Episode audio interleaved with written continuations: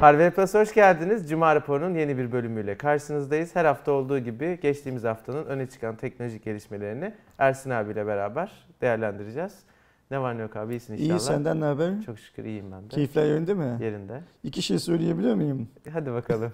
Birincisi Öyle mi bakıyorsun ki bana abi? Şey yapıyor gözüm kayıyor. Birincisi şey e, kim Philips TV kullanmak Hı hı. ister seviyesi tam gaz devam ediyor arkadaşlar. Çok güzel iki tane video çektik. Birisi kanalda zaten dün yayını aldık. Evet. Hatta şurada e, şeyle Baran'la. Bu arada televizyon da orada. Bu arada Philips TV şu an bir başka birinde kullanıyor. İkinciyi de çektik. Dün de başka bir arkadaşa verdik. O kullanıyor. Dördüncü ve beşinci kullanıcılarımızı hala belirlemedik. Belirlenmedi. O yüzden bu şey demek değil yani başvuru yok demek değil. Çok fazla başvuru var ama belirlenmedi. O yüzden hala arkadaşlar eğer bir hafta boyunca Philips Divan TV kullanmak istiyorlarsa e, hvp.com.tr slash e, kim kullanmak ister adresindeki formu ben doldursunlar. linki bırakacağım aşağıya. Oradan direkt Aynen gidin. Uğraşmayın. İkinci kullanacağım şey gözümü alıyor Kerem. Ne abi? Boş ver. Peki devam ediyorum zaman. Başlıyorum daha doğrusu uygunsa. Şimdi arkadaşlar biliyorsunuz 2019 yılının sonuna geliyoruz. Bunu da aslında ayrıca bir konuşmak lazım.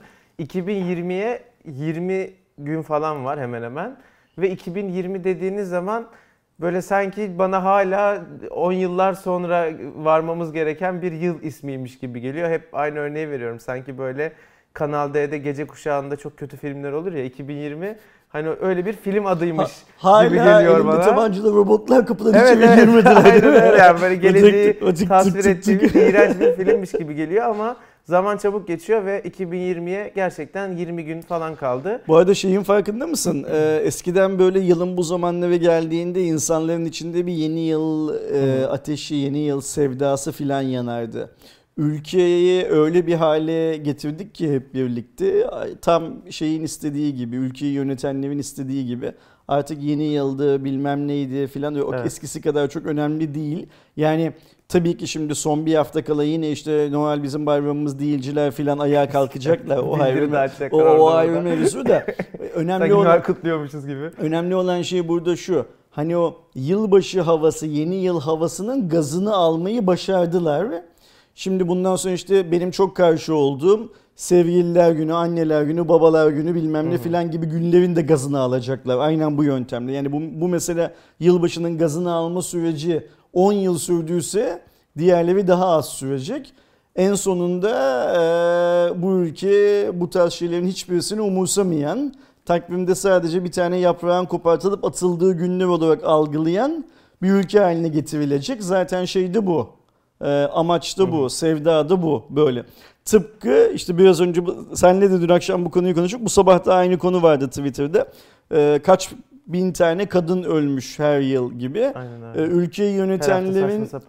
Ülkeyi yönetenlerin önceliği kadınlar ölmesin olmadığı için e, ne yazık ki her yıl e, sevdikleri tarafından, tanıdıkları tarafından e, tecavüz edilen, öldürülen kadınların sayısı artıyor. Ama bizim beklentimiz ne? Bu sayının aslında azalması. Evet. Ülkeyi yönetenlerin derdi bu sayı azalsın olsa bu sayı çok kolay azalır. Orada da bana soracak olursan kadını sosyal hayattan mümkün olduğu kadar izole etmenin bir başka programı uygulanıyor. Kadın sokağa çıkmasın. Ölmek istemiyorsa sokağa çıkmasın. Ya Ka- bu ülkede kadın hamileyken sokağa çıkmasın tartışıldı. şimdi yani şimdi kadın ölmek ge- getirilmesi mesela yılbaşındaki olan hikayenin bir benzer çalışması yapılıyor aslında. Bu Hı hı. sosyal mühendislik demeyeceğim çünkü sosyal mühendisliği yapan adamların elinde bu kadar büyük güç olmaz. Bu, bu tarz işleri yapan adamların elinde çok daha büyük güçler var. Şimdi kadın ölmek ister mi? Hayır kimse ölmek istemez. Ölmek istemeyen kadın sokağa çıkmasın. Sokağa çıkmayan kadın sosyal hayattan geride kalır. Böylece evin içine gayet rahat kapatmış oluyorsun kadını. Sokağa çıkmayan kadın çalışmaz. İş hayatının içinde olmaz. Zaten arzulanan şey ne? Kadın evde otursun, çocuğuna baksın, işte kocasıyla arasını iyi tutsun. Çok da fazla söz hakkı falan da Evet. Ne yapması söyleniliyorsa sadece o kadarını yapsın ya. Öbür tarafta arzulanan şey neydi? Yılbaşı kutlanmasın, işte insanlar birbirlerine hediye almasınlar. O kırmızı renk bile mümkünse Aralık ayında hiçbir Bizim yerde görülmesin. bu yok. Milli piyango çekilmesin filan filandı. Şimdi orada nasıl sistematik olarak bir ilerleyiş varsa ilerleyişi burada hani e, bu bu bizim Amerika'da okuyan arkadaşlar tırnak içinde diyorlar ya ben de öyle söyleyeyim. Tırnak içinde ilerleyiş varsa aynı şeyler burada da devam ediyor. Kadın konusunda Bu devam arada ediyor. milli piyango dedi ya geçen senenin milli piyangosu da bu arada hala şey olmadı alınmadı. Öyle mi? Ee, evet büyük ihtimalle zaman aşımına uğranacak. Biri de Twitter'da şey diye paylaşmış çok güldüm işte bu senenin milli piyango fiyatları belli oldu. İşte 20 TL fakir salak, işte 50 TL orta salak falan diye. Yani bu çok sadece yılbaşı çekilişin değil büyük milli piyangoların çoğu kimseye vurmamaya başladı. İlginçtir böyle bir değişik bir şey diye söyledim. Ee, şimdi biz niye bu 2020 muhabbetiyle başladık? Çünkü yeni yıla yaklaştığımız zaman arkadaşlar birçok işte dijital servis vesaire e, 2019 raporlarını paylaşıyor. Cuma raporunun ilk bölümünde de bu paylaşılan raporları sizlere e, anlatacağız ve yorumlayacağız. İlki YouTube 2019'un en çok izlenen oyunlarını e, yayınladı.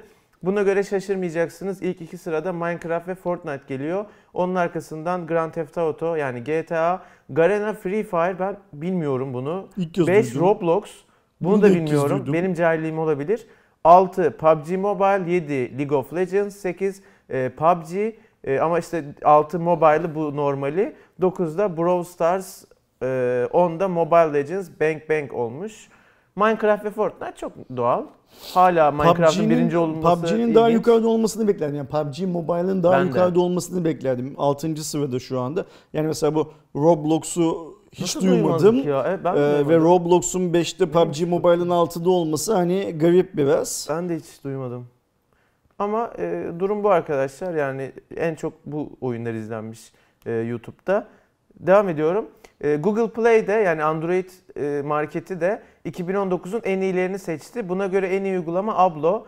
Bu Ablo ben çok bilmiyordum. E, işte web kamerasıyla tanımadığınız insanlarla konuşabildiğiniz ama hani bunun için para ödemeniz gereken de falan bir servis. İşte bu bizim YouTube'da her yerde gördüğümüz Cambly'nin farklı bir e, versiyonu olmuş.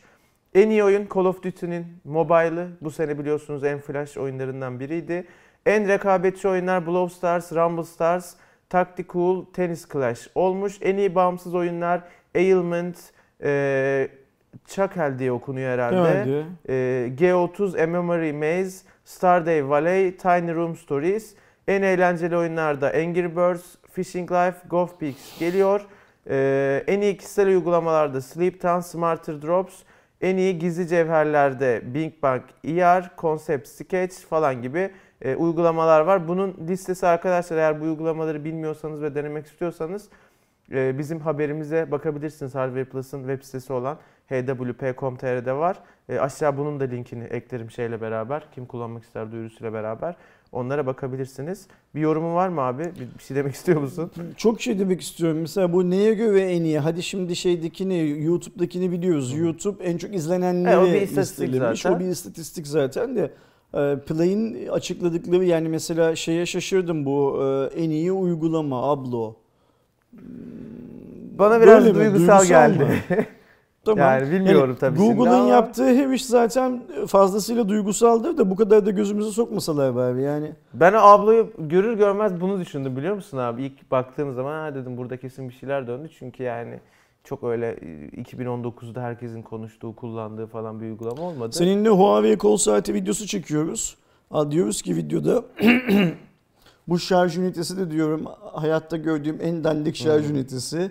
Samsung bu işleri daha iyi yapıyor diyoruz. Sonra işte tema değişikliği bilmem ne, ne falan gibi konularda? Samsung'un, e, Huawei'nin bu işte Samsung'dan öğreneceği çok şey var diyoruz. Altına gelip ne reklam yaptınız yazan dallamalar var ya. Ya ben ona... Gidip, gidip şimdi Google'a ne diyecekler mesela şimdi ben eminim Ya hani nereye biz para olur. almadık ama Google kesin hani şeyden bu ablodan para almış E bence yani. bir şekilde. Ee, bir de şimdi karşılığında muhatap diyor ki bak şimdi burada şey de çok önemli. Sorun orada işte. Cem Yılmaz da anlatıyor ya. Yıllarca televizyon izledi. Bunlar da bunların anaları babaları da gıklarını çıkartmadılar. Böyle öküzün trene baktığı gibi baktılar. Çünkü tepki verecekleri, kendilerini dile getirecekleri filan bir yer yoktu. Şimdi saçmalama haklarını kullanıyorlar işte ne reklam yaptınız be filan diye saçmalama haklarını kullanıyorlar. İnşallah iyi bir şey olursa, e, genetik ilerleme olursa 7-8 nesil sonra bunlardan akıllı insanlar türeyecek. Ya ben bu O- konuda en onlar- çok şuna kızıyorum. Watch GT 2 ile alakalı yayınladığımız bir önceki videoda kocaman bu bir advertorial'dır. Burada işte e, sponsorlu şey vardır diye ibare geçiyorsa ve biz bunu size açık açık söylüyorsak o yorumu yazan arkadaşa söylüyorum. İkinci videoda bunu yazmıyorsak demek ki orada reklam var burada yok ki Ersin abinin dediği gibi ikinci videoda e, biz bir pil testi yaptık. Ersin abi bir pil testi yaptı. 14 gün vaat olmasına rağmen Ersin abi kendi kullanımında 10 gün gördüğünü söyledi. Ekran görüntülerini Ama paylaşıyoruz. orada para almışım 10 güne iyi diyorum ama bir de öyle bir şey Ama, var. iyi yani şimdi yani hiç mi yok ne İyi. diyeceksin yani? Yok iyi. zaten şimdi şöyle bir Ha bir şey de var. olumsuz taraflarını da söylüyorsun. Bu- bunu- söylüyoruz. Bunu böyle düşünen e, akılsızlar zannediyorlar ki e, herhangi bir şey yani bunun e, kol saati olması, kulaklık olması bir şey ifade etmiyor. Herhangi bir her şey kutusunun üstünde yazdığı pil saatini, kullanma süresini veriyor. Ama bir tek bu vermedi. Ben de o 14 saat diyeni 10 saat olduğu için yine iyi lanse ediyorum filan zannediyorlar. Yani işte bence buna alışmamız lazım abi. Hayatı boyunca laptop yani. aldığı zaman kutusunda 15 saat yazar ve bir kere 10 saat bile göremez. Ha, aynen öyle. Ee, onu kendine dert etmez. Niye? Çünkü o laptopa götürdü kendi para verdi. Hayatta kötü bir şey almaz o şey anlamında. Bir de şey onu işte şeyde de söyledim. e, çektiğimiz yarın yayınlanacak soru cevapta da söyledim. YouTube'da şey var. Ben aldım o yüzden en iyisi bucular Kesinlikle. var. Hani bir karşılaştırmada ikinci telefon e, o hiç kullanmadı, görmedi belki ama diğer karşılaştırılan telefon onunki olduğu için mutlaka en iyisi o Ya gibi YouTube yorumları salak testine döndü artık benim gözümde. Yani kimse kusura bakmasın. Mesela Note 8 Pro ve Mi 9T. Mi 9T videosunda a- a- bence çok güzel bir video. Eline sağlık.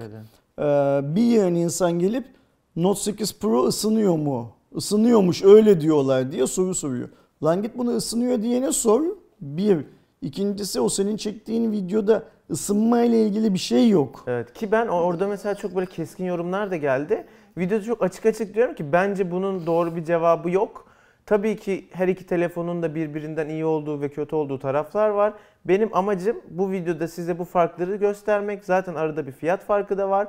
Günün sonunda artıları eksileri sizin için ne kadar önemliyse, hangi kriter seni hayatını daha çok etkiliyorsa fiyatı da işin içine katarak öyle bir tercih yap. Zaten ikisi de bence fiyat performans anlamında bu senin en iyi cihazları diyorum. Ya şimdi şöyle bir şey var. Zeki adam ne yapar biliyor musun? Şimdi mesela ben buna bir kere şöyle bir şey var. Hmm, Her şey ısınır. Kullanıldıkça ısınır. Bu çok normal bir şey. Ee, ne kadar ısındığı önemli. Şey. Şimdi mesela Note 8 Pro ısınıyor mu? Isınıyordur mutlaka.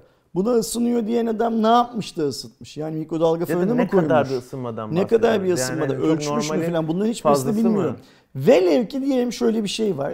Mesela bunu ısınıyor diyen adam 2 saat bir şey yapmış ya da yarım saat ya da 10 dakika ve demiş ki biz bunu yapmadan önce eksi 3 derecedeydi bu cihaz. Biz bunu yaptıktan sonra artı 33 dereceye çıktı. 36 derece birden ısındı bu cihaz demiş. Şu akıllı adam şunu yapar. Gider bir Teknosa'ya, Mi Shop'a falan bir yere alır cihazı eline. 20 dakika boyunca o adamın yaptığını söylediğine benzer bir şey yapar orada. Kendi gözleriyle görür ısınıyor mu Aynen ısınmıyor mu diye.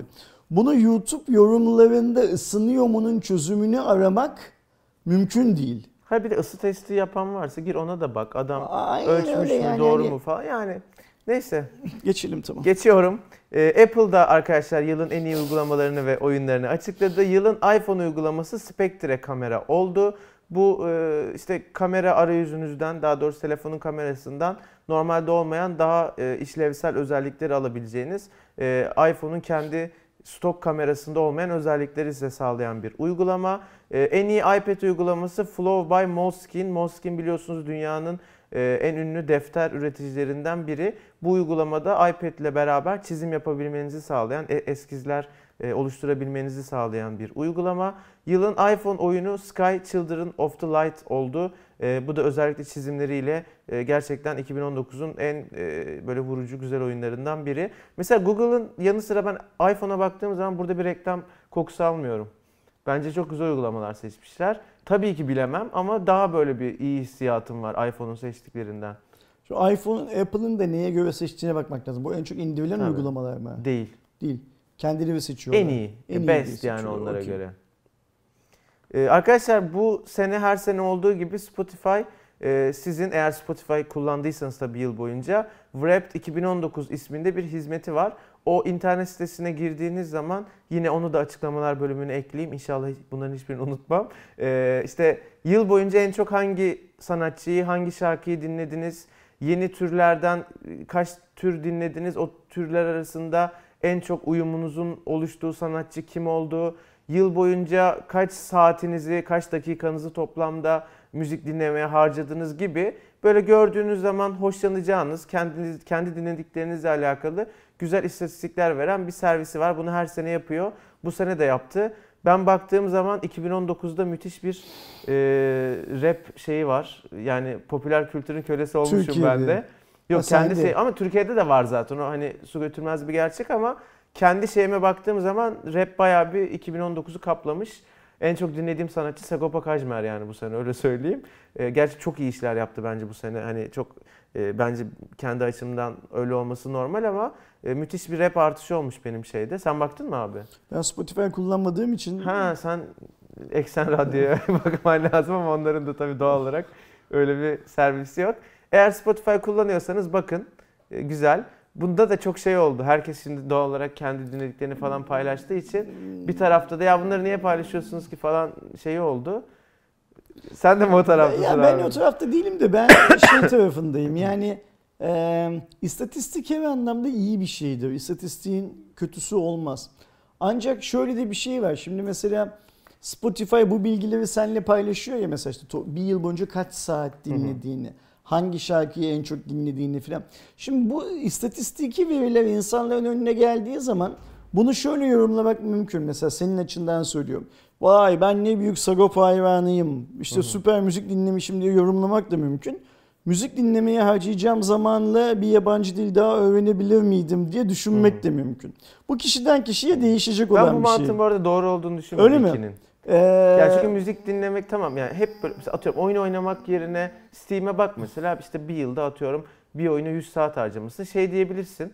Evet ben bu oyunu oynamak yerine dili öğrenebilirdim. Ama yani bizim böyle hiçbir anlamı olmayan, sana bir şey katmayan ki yani müziğin veya oyunun bir şey katmadığını iddia etmiyorum ama böyle net faydalı görünmeyen şeyler de yapmak bir insani ihtiyacımız olduğu için onu öyle görmenin doğru bir mantık olduğunu düşünmüyorum. ben sadece şunu söylüyorum. İstatistiklerin okunması kişiden kişiye farklılık gösterir.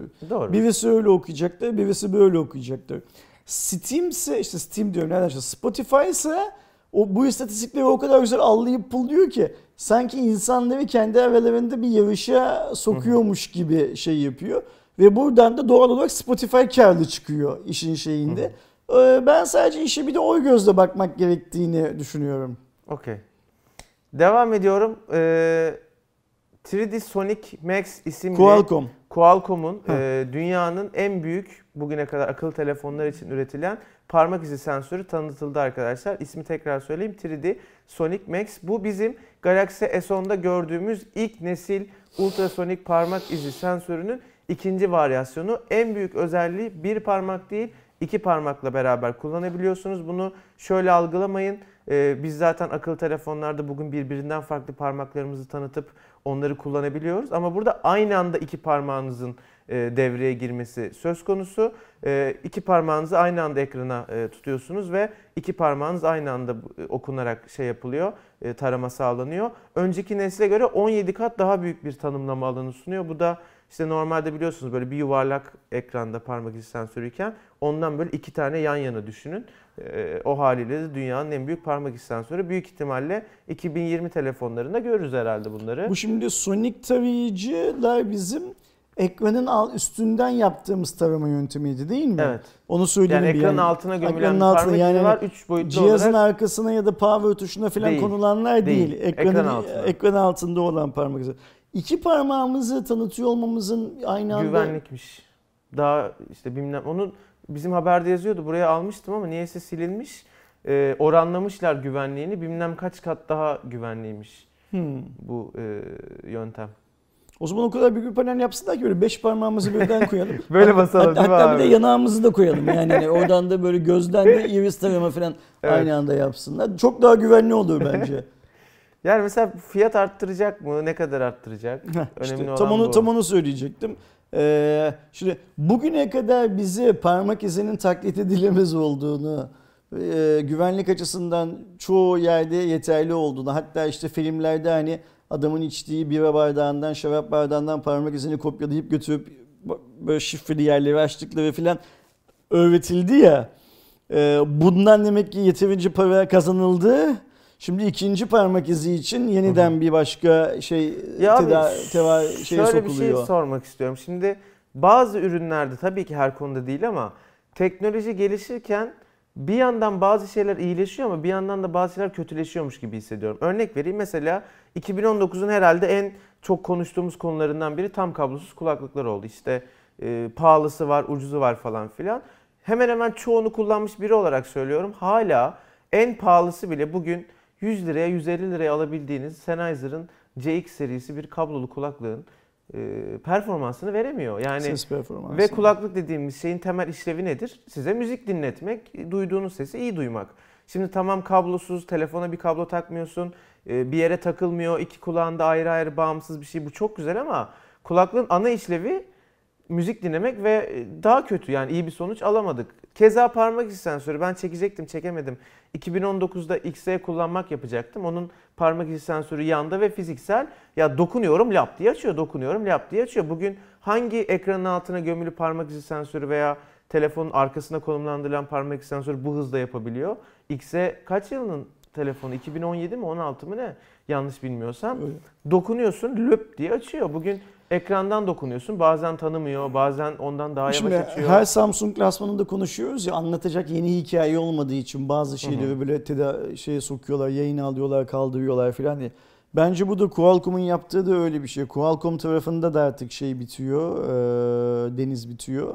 Yani nanometrelerin daha çok küçülmesi, işlemcilerin daha çok hızlanması ve daha az enerji tüketmesi falan mümkün değil. 5G 5G diye yıllardan beri yani sadece 4.5G'den tutunacakları sonra değil. evet. Ha? Tek şu an tutundukları dal 5G. Yok ama o da 5G geldi. Yok ama o da geldi. yani. O da bitti işte. Şimdi artık bundan sonra zaten çok kısa bir süre içinde default olarak 5G e, özelliğine sahip işlemcileri üretmeye başlayacaklar. Yani an, şimdi 5G'yi anlatmak hikaye olarak çok güzeldi. Ama artık bugün gerçeğe dönüyor ya artık o hikaye bitti. Çünkü insanlar artık şeyi görecekler. Yıllar boyunca kendilerine anlatılan hikaye gerçekle örtüşüyor muyu görecekler. Ama Qualcomm'a bile anlatacak yeni hikaye lazım şu anda. Demek ki Qualcomm'da da deniz bitti. Hikaye denizi bitti. Biz birinci parmak izinin yanına ikinci parmak izini koyalım. Biz de bir süre böyle gazlayalım dedi. Şimdi Ki- seneye büyük ihtimal böyle telefonlar çıkacağız diyeceğiz. Vay iki tane satıyor falan. tam onu söyleyeceğim. E, ne Şimdi işte Samsung bilmiyorum. şimdi S11'e büyük bir ihtimal iki tane parmak izi Aynen. koyacak. E ve diyecek ki diyecek iki ki tane. güvenlikte çığır açtık diyecek. Ve Kimden koruyacaksın? Dayından. Yani neyi koyacağım? Pipinin Evet fotoğrafını yani, koyacaksın. değil mi? yani kanepedeki dayı, dayının fotoğrafı işte yani koruduğun şey sonuç olarak.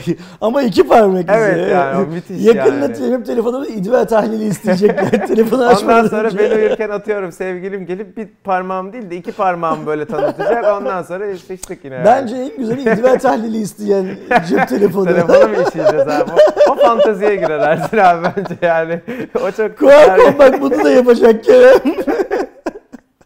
Ya inşallah oralara kadar gelmez. Yani dümdüz fiyat arttırın. Biz verelim de iş çirkinleşmesin. Ee, onu da şey yapıyorum, tavsiye ediyorum. Devam ediyorum.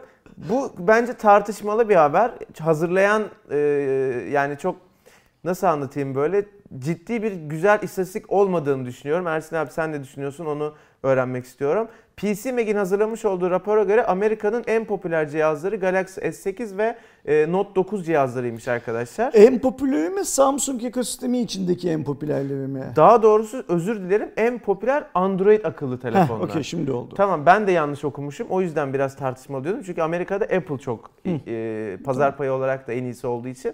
Benim hatam sadece Android arasında baktığınız zaman en iyisi buymuş. Samsung da değil. Genel bütün Android'leri kapsadığımız zaman. E, biliyorsunuz Apple zaten Amerika'nın en çok tercih edilen akıllı telefon üreticisi. Android cihazlara baktığımız zaman ise bu senenin değil geçtiğimiz senenin hatta yok 2 sene öncenin Hı hı. Note e, S8. amiral gemileri Note 9 ve Galaxy S8. Paylaşılan verilere göre de Galaxy Note 9 güneybatı ve batı kıyısındaki e, kullanıcılar tarafından. Galaxy S8 ise Kuzey Amerika ve Güneydoğu'da Amerika'da daha çok tercih ediliyormuş. Böyle de bir e, coğrafi şey yapmışlar, dağılım yapmışlar. Şimdi şeyi bir başlayalım. PC Magazine Ziff Davis grubunun bir yayını. Dünyanın ilk bilgisayar dergisi. İşte PC Magazine şey olarak. Güvenilir bir yayın. Bildiğim kadarıyla 4 yıldan beri de basılı edisyonu yok galiba artık. 4 İnternet yıl önce falan bıraktılar. İlk önce bir ara e-dergi olarak falan devam ettiler. Şimdi yanlış biliyorsam artık e-dergileri de yok galiba. Sadece web sitesi olarak devam ediyorlar.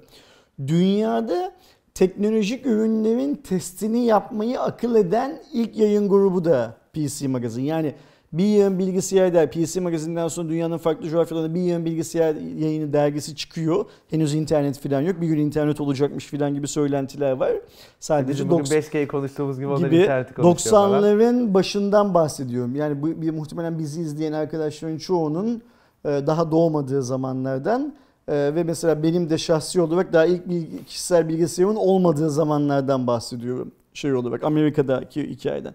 Sonra bir yığın farklı dergi, yayın filan çıkmaya başlayınca ve ortaya işte Dell gibi yani e, bir üniversitenin yurdunda kurulup bütün ülkeye bilgisayar satmaya başlayan Microsoft gibi, Intel gibi filan şirketler çıkmaya başlayınca PC magazindeki adamlar oturup düşünüyorlar. Biz yaptığımız yayını nasıl farklılaştırabiliriz diye. O zaman biz donanım parçalarının tek tek testlerini yapalım deyip kendileri oturup sıfırdan benchmarklar yazıp şirketlerle görüşüyor. İlk gerçek anlamda testleri de yapan kuruluş. Şu anda da benim gördüğüm kadarıyla ben yılda herhalde bir 10 kere falan mutlaka onların bir haberini bir yerlerden görüp okuyorum. Şu anda da hep o durdukları yerde yani çok şey yerinde hmm, ne derler doğru bir yerde durmaya çalışıp analizler yapmaya çalışıyorlar mümkün olduğu. Çünkü şeyin farkındalar. Habercilik diye bir şey yok artık. Yani sadece teknoloji haberci. Dünyada habercilik yok artık. Sosyal medya haberciliği, haberciliği her şeyi aldı götürdü. Sen biraz önce söylemedin ama mesela YouTube'da da en çok izlenilen şeyler arasında diziler var Türkiye'de baktığın zaman. İnsanlar dizileri televizyondan değil YouTube'dan izliyorlar. Çünkü öyle bir hikaye aldı. Her neyse. O o yüzden içerik değişti değişmiyor da ya. Sadece platform a- değişti Aynen yani. öyle yani hani içerik kral bilmem ne falan hikaye onda. İçerik aynı içerik. Hala bir Evet. tane ağa baba var. Şerefsiz bir adam var belinde silahla dolaşan. İşte bir de mağdur kadınlar, Aynen. çocuklar tam falan var. diyecektim Ha. yani televizyonda dövülen kadınlar onlar Ha. bunlar falan var. Hiç problem yok kimse sesini çıkartmıyor ama gerçek hayata O baktığınız yüzden zaman onların nasıl ülke, yansımaları ülke, ülkeyi oluyor. yönetenlerin derdi bunu çözmek olsa 15 dakikada Aynen çözerler. öyle. Yani televizyondan başlarlar çözmeye ve bu iş çözülür biter gider. Her neyse. O yüzden bu adamlar bir şey söylüyorlarsa doğru söylüyorlardır. Ya da bilerek yanlış yapmıyorlardır diye düşünüyorum ben. Gelelim şeye S8 ve Note 9 hikayesine. Bence hiç şaşırtıcı değil. Yani sen şaşırıyor musun bu şeye? Yok benim şaşırtıcı dediğim ben bu haberi Android değil bütün Amerika için anlamıştım. E, Apple iPhone'da varken nasıl Mesela böyle oluyor diye Bence anladın değil mi? Türkiye'de de böyledir. Yani çünkü artık Türkiye ekonomisi de insanların rahat rahat S10, Note 10 gibi cihazlara geçemeyeceği bir durum olduğu Hmm. için bugün Türkiye'de de verileri Türkiye'de açıklamıyorlar adam akıllı ya da açık yani biz erişsek bile paylaşamıyoruz yasak olduğu için Ee, işte GFK verilerini falan ama bence bu doğrudur Türkiye'de de. Türkiye'de de böyledir yani. Şimdi bana soracak olursan bir Amerikalı'nın bugün Note 9 alması dünyanın en kolay işlerinden Evet, bir tanesi fiyat olarak. 600 dolara falan alıyordur. Bir daha da ucuz Daha ucuz alıyordu. alıyordu ihtimalle. Ee, bir Türk'ün Note 9 alması ise hala çok zor fiyat olarak. İşte buradaki tek topu devlete atmak yani vergilere atmak doğru da değil. Çünkü evet bu ülkede vergiler falan çok yüksek de.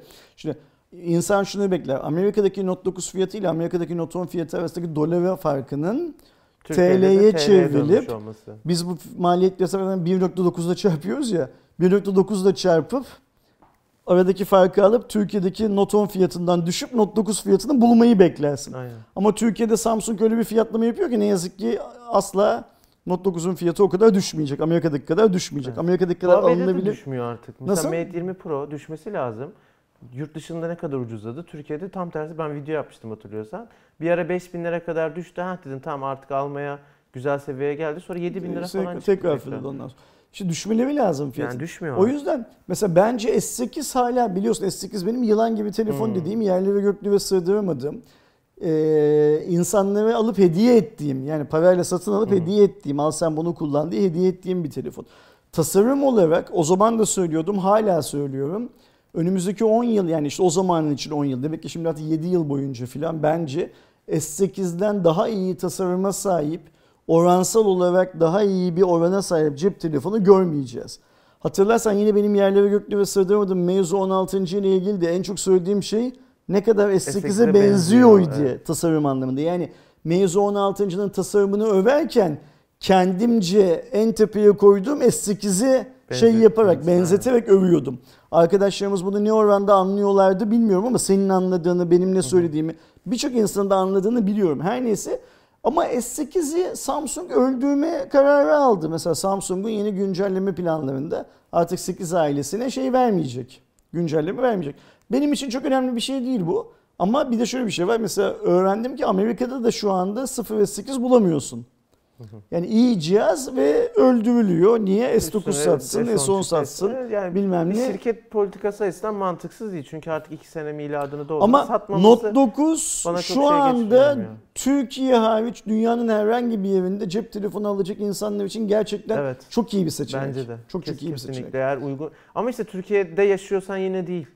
Ya E şimdi şimdi- e-mail kaydı yaptırman Ha, lazım. tam onu falan. Yine oluyor. İğme ücretlerindeki bu son bir yıldır yaşadığımız anlamsız artış yaşanmamış olsaydı yani birilerinin yaptığı lobi çalışmalarına hükümet destek vermemiş olsaydı biz hala 140, 150, 200 lira falan gibi fiyatlara Çok mantıklıydı. e, e-mail kaydı yaptırabiliyor olsaydık Note 9 şu an için krallar gibi bir telefondu.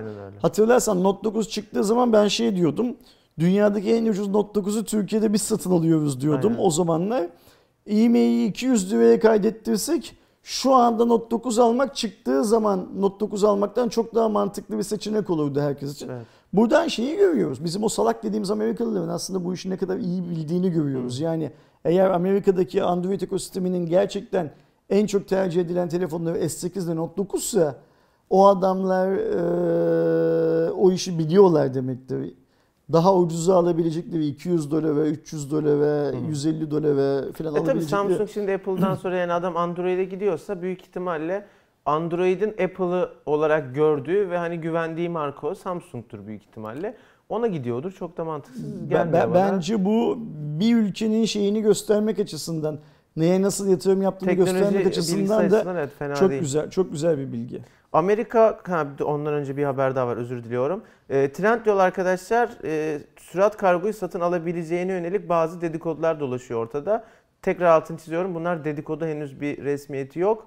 E, biliyorsunuz bir cuma indirimleri oldu geçtiğimiz dönemde ve bu cuma indirimlerinde e, çok ciddi Türkiye'de büyük bir kargo sorununun olduğu belirtiliyor. Sadece Trendyol için değil aslında bütün e, popüler e-ticaret siteleri için bu geçerli. Ki zaten alışveriş yapanlar biliyordur. Ben mesela şu an hala tedarikte benimki yani bırak kargoyu.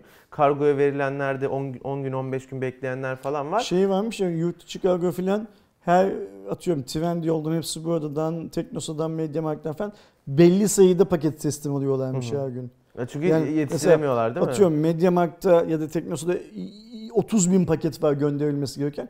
Yok diyormuş biz senden 30 bin paketi birden almayız çünkü götüremiyoruz. Evet, 2000 yetiştiremiyorlar. 2000 alırız, 20 günde alırız filan diyorlarmış. İşte o sebeple de Trendyol'un sürat kargoyu bünyesine dahil ederek kendi kargoları için işte kendi sürat kargoyu geliştirip falan şey yapacağı söyleniyor. Bundan sonra devam edeceği söyleniyor. E, ama henüz tabii ki bunun bir resmiyeti yok.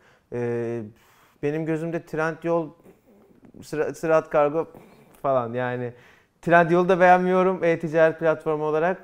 Kargo şirketi olarak sürat kargoyu da beğenmiyorum. İkisi birleşince ne olur bilmiyorum yani. Benim Şimdi için hiç heyecan Ben verici bir biliyorsun haber bu değil. sızıntılar, dedikodular bilmem ne falan üstünden konuşmayı sevmiyorum. Hı hı. Ama şöyle bir şey var. Türkiye'deki e-ticaretin önündeki en büyük etki engellerden birisi Kargo, kargo, evet, hizmeti. Bunu kabul etmek lazım. Ee, ve e, kendi çözümünü üretebilen her kargo, her e-ticaret sitesinin de başarılı olacağını düşünüyorum. En azından bu teslimat süreleri bilmem ne Amazon'un falan gibi Amerika'da konusunda. yaptığı sistem güzel değil mi abi? İnsanları Uber şoförü gibi Amazon e, kargocusu yapabiliyor. Hepsi burada da isteyen- yapıyor. Hepsi burada Ha, da onun yapıyor. Türkiye'de bunu. var mı o? Var. Türkiye'de Hani ben mesela diyorum ki işte bugün çalışmak istiyorum. Arabam var. Kargoları alıyorum hepsi buradan. Şimdi App o, üzerinden o, orada şöyle şey Hepsi buradanın da işte bu hani hepsi kargo mu ne bir servisi var ya unuttum adını. Evet ama o kendi bünyesinde insan çalıştırıyor. Ee, İstanbul dışında benim bildiğim kadarıyla e, Uber gibi insanları da Ha, böyle şey çalıştırıyor. freelance gibi. Ancak orada şöyle bir şikayet var. Yani şimdi bizim şirketlerimizde ne yazık ki karşında muhatap bulup bazı şeyleri konuşamıyorsun. Şimdi mesela bana çok fazla şikayet geliyor. Şimdi şöyle bir durum var farkında mısın? Böyle e, yediği lahmacun biraz acı olan bana yazar filan gibi bir hale geldik Türkiye'de. Ee, ben bundan şikayetçiyim yani çoğu insan ben bundan şikayetçi değilim der de ben bundan şikayetçiyim şöyle şikayetçiyim. Lahmacuna ben bakmıyorum yani hani o başka birisinin şeyi olması lazım konusu olması lazım. Şimdi mesela hepsi burada ile ilgili şöyle şeyler yazıyorlar. Mesela özellikle bu Balıkesir Ayvalık tarafında en az 4 tane ya da 5 tane arkadaştan aldığım şeyi. Senin söylediğin gibi bu emekli arkadaş şey senin söylediğin gibi Uber yapıyorlarmış ve galiba çoğunlukla emekli insanlar haftada bir kere falan kendi arabalarıyla bu işi yapıp para kazanmanın yolunu seçmişler. Sistem çok güzel bence. Dert Evet değil. yani bilmiyorum. Ama şimdi şöyle bir şey. Bir sistemi kurarken bu sistemde kullanacağın insanların Türk olduğunu unutmaman lazım. Mesela şimdi insanlar şundan şikayetçi. Diyorlar ki atıyorum mesela Kerem biz biliyoruz diyor. Araştırdık bilmiyorum herhalde küçük yer diye. Emekli bir tane polis memuru diyor Kerem. Kendi arabasıyla bu işi yapıyor. Ee, hep benim evime geldiğini ve beni bulamadığını iddia ediyor. Çünkü her gelişinde hepsi buradan bir para alıyormuş. Hı hı. Gelip seni bulamıyor. Hepsi buradan parayı alıyor. İkinci kez gelip seni bulamıyor. Hepsi buradan bir daha para alıyor. Ama Yalan- gelmiyor yalan aslında. tabii, herif, aynen. Diyorlar. Ve bunu iki kere mi üç kere mi geldikten sonra cihazı iade etmeye hakkı var.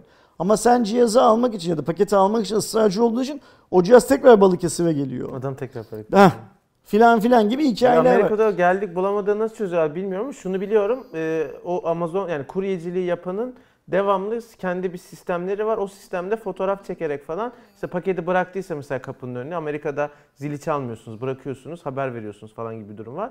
Fotoğrafını çekiyor, gidiyor mesela ama bulamadığı zaman atıyorum videomu çekiyor. Ne yapıyor bilmiyorum ya da Türkiye'de Ya bunu nasıl çözersin bunu bilmiyorum. hepsi burada da sorup ya böyle böyle şikayetler var. Bunlardan haberdar mısınız? Bu Bunlarla nasıl ilgili ne yapıyorsunuz? diye. İşte o da diyecek ki sorabilsek birisini bulup sorabilsek. O da diyecek ki işte fotoğraf sistemini getirdik ya da artık her gittikleri binadan check-in yapmak zorundalar. O özel bir biz bir uygulamamız var onun içinde falan. Yani sorunlar yaşandı evet bir fark Biz ettik çözdük. çözdük falan ama şimdi Türkiye'de böyle bir şeyi birine sorduğun zaman hemen sen hepsi böyle düşmanı oluyorsun. Tıpkı benim Samsung düşmanı olduğum falan gibi. Bir hikaye var. Soramıyoruz o yüzden neyin ne olduğunu. Sorsan da cevap alamıyorsun zaten. Bir de bu hepsi burada hepsi burada falan gibi şirketler zaten burunlarından kıl aldırmayı seven şirketler değiller. Mesela benim zaten hiç sevdiğim yapılar değiller. O ayrı mevzu da. Ama kendi e, teslimat sistemi Türkiye'de şart. Yani tamamen sahip olmasa bile e, bir şeyleri yapıyor olman lazım. Ya da işte şu belediyelerle anlaşıp bazı noktalarda güvenli kasalar şunlar bunlar filan oluşturup oralara yani Amazon'un Amerika'da yaptığı filan gibi bir şeyler yapıyor olmak lazım. Ya da işte belki atıyorum Migros'a bırakacaklar. İnsanlar Migros'tan alacak. A101'e bırakacak. Hepsi burada gideceğiz A101'e Ya alacağız. bence öyle büyük bir konu gibi. ki bir aslında e-ticaret siteleri için fırsat. Çünkü Türkiye'de bu çok konuşuluyor.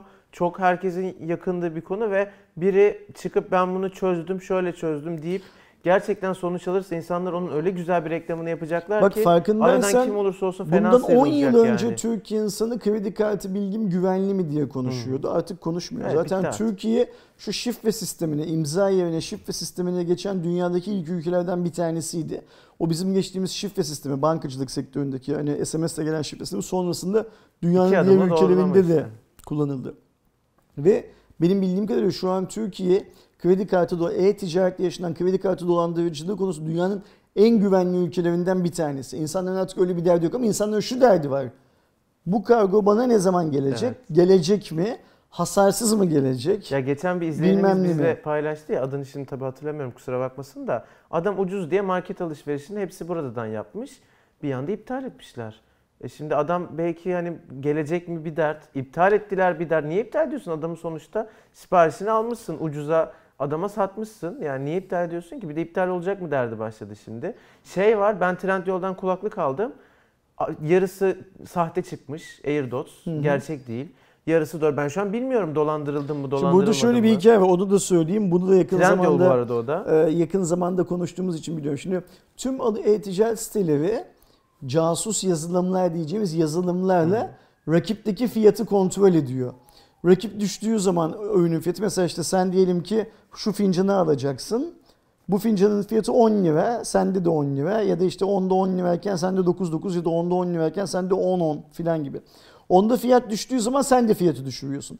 Sendeki fiyat ama şimdi e, bunu eskiden sadece bir ya da iki tane e-ticaret sitemiz kullanıyorken şimdi hepsi kullanıyor. Zincirleme bir reaksiyon doğuruyor ve bu da fiyatları sürekli aşağı doğru baskılıyor. Sistem kendisi otomatik olarak baskılıyor. Ve bir yerde e, zararına ya da beğenmediği karla satış gerçekleşiyor. Sistem dönüyor sonra onu iptal ediyor. Yani sistem kendi hatasını... Ama yasa olarak aslında Tabii ki tabii ki canım yani, yani böyle bir şey var mı? Mesela bizim sizin görüşünüze başvuran arkadaşlar var. Teknosa'dan ürün almışlar. Ekran görüntüsü var şu an tüketici mahkemesi. Bak hakim heyetinde tüketici mahkemesinde. Ben o arkadaşın mahkeme sonucu sonuçlansın ve mahkemeyi kazanacak büyük bir ihtimalle gelsin burada anlatsın istiyorum. Ankara'da yaşıyor arkadaşımız ve hatta ben onun Ankara'ya gelemezse kendim Ankara'ya gitmeyi düşünüyorum bu videoyu çekmek için. Yani sen web sitende herhangi bir hata yüzünden 4000 liralık cihazı 2000 liraya veriyorsun. Ben onu alıyorum. Sepetimde 2000 görüyorum. Check out yapıyorum. Bana mail geliyor. İşlem tamamlanmıştır. Kredi kartımdan parayı hop, bloke alıyorsun ya da diyorsun. tamamen çekiyorsun. 3 dakika, 30 dakika, 3 gün sonra falan iptal ediyorsun. Çok Niye öyle. ben bu ürünü sana satamam? Sattın kardeşim. Ya ticaret böyle bir şey. Yani bunların hepsi işte e-ticaret sistemimizdeki devriklikler yüzünden teslimat bir başka sorun. Bence e-ticaret sisteminin suçu yurt içi kargoya, aras kargoya bilmem neye atma hakkı yok. Ben ondan alışveriş yapıyorum. Bana seçtirse bile kargo şirketini benim derdim değil. Eğer orada iki günde teslimat diyorsa o teslimatın gerçekleşmesi lazım. O yüzden Trendyol'un Surat Kargo'yu alması ya da herhangi bir kargo şirketini satın alması ya da kurması bence süper bir aksiyon Türkiye şartlarında. Tabii henüz dedikodu arkadaşlar. Umarız e, iyi anlamda gelişmeler görürüz. E, Huawei Amerika'dan taşınıyormuş arkadaşlar. Biliyorsunuz Huawei ile Amerika olaylarını anlatmaya artık gerek yok. Şirketin CEO'sunun bir Kan- Kanada gazetesine verdiği demece göre Silikon Vadisi'nde bulunan Huawei e, merkezini daha doğrusu işte Huawei binasını merkezi demek yanlış olur. Çin'de çünkü. Kanada'ya taşıyacakmış. Kuzey bölgesine taşınan ofisle birlikte operasyonları da oradan yönetecekmiş. Ayrıca üretim kısmını da Avrupa'ya kaydıracakmış. Bu şekilde Huawei artık ürünlerini Avrupa'da üretecekmiş. Ben sadece şunu anlamıyorum. Huawei Çin'de üretmiyor mu normalde? Niye Avrupa gibi pahalı bir yerde üretsin ki? Bu biraz boş laf gibi geldi bana yani. Avrupa'da üretim yapmak dünyanın en saçma şeylerinden biri. Ya şimdi ben dün akşamdan itibaren sadece Huawei'nin Türkiye'de çalışanları boş konuşuyor zannediyordum. Şimdi öğrendim ki fark ettim ki Amerika'dakiler de boş konuşuyorlar. Yani hani e, saçma sapan işler bunlar. Sırf konuşmuş olmak için yapılan hikayeler. Biz milleti yemleyelim de ne kadar şey yaparsa tutarsa, Tutarsa diye. diye? Şimdi benim Huawei konusundaki tavrım çok net arkadaşlar. Huawei benim çok sevdiğim bir marka değil. Yani Türkiye'de çalışanları yüzünden, şimdiki çalışanları kastetmiyorum. Bundan önceki çalışanlar yüzünden zamanında iğrendiğim bir marka Huawei. Şimdiki çalışanlar çok düzgün çocuklar eyvallah. Ama Huawei hala benim için çok değerli bir marka değil. Ama bu Trump Trump hikayesinde Huawei mağdur ve ben sonuna kadar hep aynı şeyi söyleyeceğim. Bu su konuda Huawei'nin haklılığı var. Ee, sadece bir markaya böyle bir yaptırım uygulayamaz. Bunun altında başka şeyler var. O yüzden de Huawei'nin yanındayım. Bu konu çözülünceye kadar benim duruşum değişmez. Böyle. Huawei'nin haklılığıyla çözülünceye kadar değişmez. Ancak bir yandan da şöyle bir şey var. Huawei için yani şöyle Huawei Trump'tan daha güçlü değil. İlk önce bunu anlaması lazım. Trump daha güçlü. Ve Trump işte bu 60 günlük 90 günlük filan sürelerle Huawei'yi odanın çıkışı olmayan en uç noktasına o kadar güzel itiyor ki şu anda. Markayı bitirmek için oynuyor resmen. Ben şeye inanıyorum yani bazı işte dedikodu sitelerinde filan şey yazıyor. İşte altyapıyı bir başka şirkete devrederlerse ve o şirketin yüzde bilmem kaç ortağı Amerikalı bir başka şirket olursa ambargoyu kaldıracağının sinyallerini. Oo. Bu tarz pazarlıklar vardır eminim yapılıyorlardır ama Huawei altyapıyı devredemez. Huawei parayı oradan kazanıyor. Yoksa sen Bir adam bu P30 Pro'ya önerdin Aynen öyle. 3 kişi gitti aldı diyor. Huawei o işten para kazanmıyor zaten şey olarak. Yani bu app gallery falan bunlar güzel şeyler. Kendi işletim sistemini çalıştırması falan güzel şeyler. Ancak sen bunları denize düştüğün zaman yapamazsın. Denize düştüğün zaman yaptığında bunlar çok inandırıcı olmuyor. Sen bunları güvertedeyken yapacaktın daha önce eğer o kadar kendine güveniyorsan. Ben hala Huawei'in bu işe harcayacak kadar parası olduğunu falan düşünüyorum da Huawei markasını Trump bitiriyor. Huawei bugüne kadar hep şöyle bir profil çizdi. Sanki bu sorun kendi sorunu değilmiş. Bu soruna içine dahil olmazsa sorununu pas geçecekmiş falan gibi. Ama bak geldiğimiz noktada ne oldu? Bir seviye telefon tamamen çöp oldu şu anda. Mate 30 Pro'dan bahsediyorum. Yeni telefon çıkartamıyorlar. Şimdi iki ay sonra İspanya'ya gideceğiz değil mi? Şu Aralık bitiyor Evet, işte. Şubat'ta. Ne, ne yapacak İspanya'da Huawei? Bizim P30 Pro'muz çok iyi fotoğraf çekiyor mu diyecek. Bilmiyorum. Bak Honor Türkiye'de ve Avrupa'da ye- 9X'i, yeni telefonu evet. 9X'ini eski işlemcili çıkartmak zorunda kalıyor. Huawei dediğimiz şey bu mu sadece? Değil. Yani hani Huawei'nin daha proaktif çözümler üretmesi lazım. Eğer şeyse yani bu iş dönmeyecekse bir yerden kol kesmek diye bir şey vardır. Bir şeylerden vazgeçmesi lazım. Yani tek umudu Huawei'in e, Trump'ın azledilme ihtimali olmamalı. Amerikan tarihinde bugüne kadar kaç tane azledilmiş başkan var? Trump'ın azledilme ihtimali ne? İşte Trump azledilecek zaten deli biz de düze çıkacağız. Olur mu öyle şey? Sen yani bu şey gibi Fenerbahçe Galatasaray'la maç yaptığı zaman iki takımın da karşıdakinin kötü oynamasını beklemeye hakkı yok. İki takım da iyi oynayarak maçı kazanmak zorunda. O kötü oynarsa ben kazanırım diyemezsin. Huawei'de de böyle bir şey söylüyor. Huawei köşeye sıkışıyor her uzatmada. Bak geçen yıl Mart ayında pardon Mayıs ayında başlayan süreç konusunda bugün Kasım hala en ufak bir şey yok. Ee, yılı yok. olacak Bir yıl bak bir şimdi mesela bizim teorik olarak P40 görmemiz lazım. Ne ne ne göreceğiz P40? Yani görürsek bile Çin için göreceğiz. Hani bizim için Okey. atıyorum. Tamam. Bu da ne demektir? Huawei hani işte biz daha çok telefon satacağız. Bu da inanıyoruz falan demişlerdi ya geçen. ay.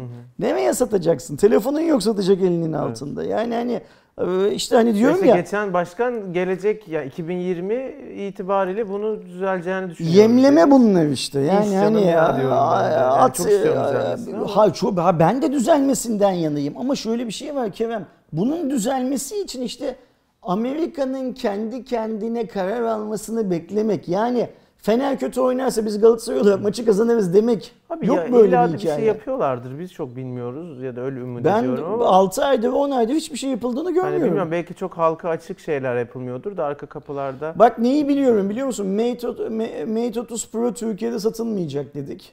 Ee, satılacak dediler. Satılacakmış dedik. Öbeden iki ay geçti. Satılmayacak artık bu saatten sonra. Bence de artık hiçbir yerde satılmıyor. Bugün P40 Pro'yu duyursalar şu şartlar altında P40 Pro da Türkiye'de satılmayacak. Mesela şimdi ne satacaklar Ocak ayında? Yani Y9 2020'yi çıkartıp yine aynı işlemciyle mi satacaklar? Sadece üzerine bir pop-up kamera koyup. Yapıldı o. Xiaomi yaptı onu. Yok, Honor Y9 yaptı, kendileri yaptı, zaten. onlar yaptı. İşte onu söylüyorum. Yapıldı yani. O da yaptı. Ne yapacak daha fazla? Ya da mesela bu, bu saat çok iyi satıyormuş değil mi şu an Türkiye'de? Ee, peynir ekmek gibi satıyormuş. Kaç tane saat satarsan sen telefonun olmadıktan sonra bu sektörde Evet, kalırsın. öyle yani. Huawei için tren kalktı ve Huawei'nin bir şey yapması lazım. Yani mesela ben şöyle düşünüyorum.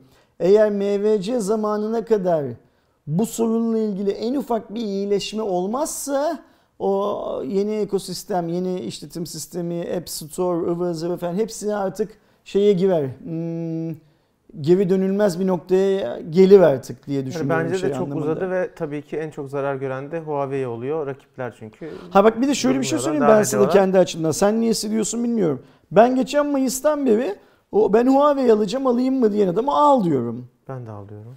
Çünkü Aa. mevcut Huawei için seni ilgilendiren bir şey Ama şöyle bir şey var. Bu mevcut cihazlar da bir süre sonra güncellemeden filan. Mesela şimdi ben önümüzdeki yılda hala da insanlara sen git e, P30 Pro al, Mate 20 Pro al filan demeye devam edemem Yani ki. fiyat olarak avantajlı olursa abi ben derim. Çünkü e, zaten belli bir yılı geçti. Kaç tane güncelleme alacağı zaten Trump oluyor olsa da olmasa da belli. Alacak adam da artık cihazın nispeten eskidiğini ve fiyat avantajı olduğunu düşünerek almak istiyordur. Onu da bilerek alacak. Yani Android 10'dan sonra e, 11 almayabilir. O- Ama zaten Şu- Amerika şu- olayı olmasa da almayabilir. Yani şu şartlar o altında, Amerika ile bir alakası olmadığı şu için al şartlar dedim ben. altında ben kimseyi hala Huawei alın. Çünkü şöyle bir şey var. Ben artık tünelin ucunda yeşil ışık görmüyorum ki. Ya mevcut cihazlar için bir sorun olmadığını düşündüğüm için eğer mevcut cihaz adamın ilgisini Meizu çekiyorsa 16. alın arkadaşlar. en ben- azından o da güncelleme almıyor. Ee, yani ben o konuda öyle düşünmüyorum. Artık bilmiyorum sizin yorumlarınızı arkadaşlar. Cuma raporunun e, sonuna geldik bu, Bu arada hafta. Meizu 16. da eski cihaz artık. Yani E, tabii canım. O zaten hiç güncelleme almıyordu ki zaten. Yok yok yani. şey olarak da eski, jenerasyon olarak Tabii, da tabii. eski. Ama, o da çok ucuzladı işte. Heh, şunu da unutmamak lazım. gibi. Hala yani. 2000 lira cihaz Evet, ve bence yani. hala 2000 lira gamında e, Note 8 ile Mi 9 Pro, şey Mi, Mi 9T ile Note 8 Pro ile falan şey yapılabilir, e, kıyaslanabilir. Ya orada işte artılar eksiler durumu söz konusu. Şu Note, Note 8 ve Mi 9T kıyaslaman gibi e, Meizu 16.'yı da şeyle bir kıyaslasın Yapayım. objektif bir şekilde. Millet nasıl kıyaslama yapılır görsün. Ya birine laf söylüyor musun gibi oldu değil mi öyle? Niye işte öyle iki, kaç bin kişi gördü nasıl kıyaslama yapıldığını. 50 falan Tamam işte 50 o ya. videonun 200-300'e kadar gideri var. Gö- gö- Tamam. görsünler işte. Tamam. Eyvallah. Yok birine sanki laf oluyormuş gibi oldu. Kime? Yanlış anlamasın. E, hayır işte birçok insan karşılaştırma yapıyor Benim muhatabım ya. sensin. Eyvallah. Hani ben biliyorum bunu söylerken birine laf etmediğini de öyleymiş gibi algılanır diye özellikle söyledim. E, Ersin abinin kastettiği o değil arkadaşlar. Yanlış anlaşılmayalım. E, önümüzdeki hafta görüşmek dileğiyle. Kendinize iyi bakın arkadaşlar. Hoşçakalın. Hoşçakalın.